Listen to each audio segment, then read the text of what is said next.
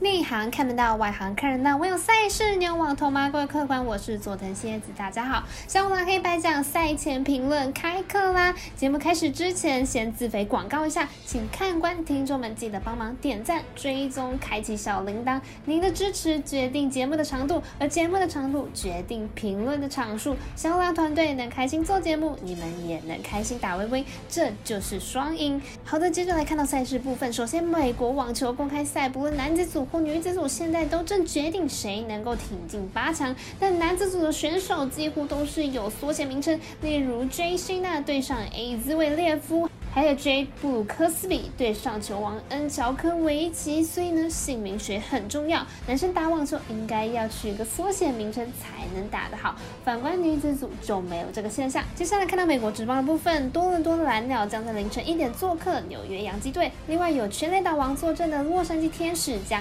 迎接德州游骑兵的蓝访。这两场赛事都被微微选定为单场赛事。明早未来体育台表定转播，应该可以看到祥明君以打者的身。身份出赛，虽然最近手感低迷，但不投球的大谷君却迷上盗垒的滋味。由于本场可以场中投注，所以有申办网络投注的彩迷们千万不要错过了。如果要看文字分析或申办合法的运彩网络会员，都可以到我们小五郎黑白奖的脸书 FB IG，或者是加我们官方赖账号，都可以免费查看。王海浮沉客官们别跟丢了。最后来说说世界杯足球资格赛，欧洲区的赛事呢就激烈许多了。由于节目时长，所以我们就只能精选两场来解说。好的，那么来看到第一场是凌晨两点四十五分的苏格兰对上奥地利。和苏格兰、奥地利同组的丹麦在前面五战呢就取得了全胜，且没有失掉任何一球，让其他球队基本上没有抢到龙头的机会。本场比赛两队只能强胜拼第二名。同组第二名的以色列目前净胜分来到。正八分，苏格兰仅仅只有正三，奥地利甚至是负三，因此两队本场比赛不但要赢，且要赢不少分。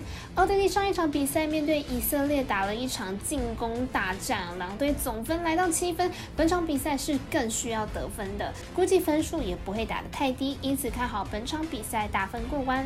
我们赛事解读魔术师怪盗一杰认为，此场比赛总分应该可以大于二点五分。好的，接着来看到第二场，一样是两点四十五分的塞尔维亚对上爱尔兰。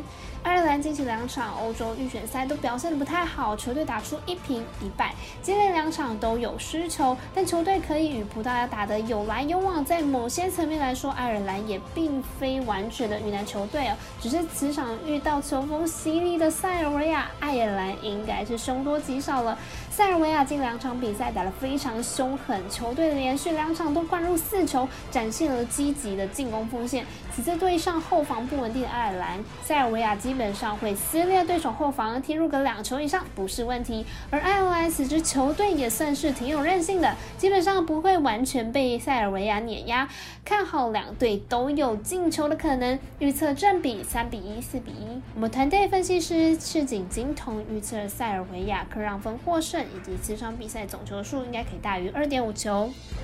最后提醒大家，可以在任意媒体搜寻“小五郎黑白奖”，关注每日推波，喜欢跟着走，不喜欢可以反着下。但投资理财都有风险，请各位客官们量力而为了。我是赛事播报员佐藤新叶子，我们下次见。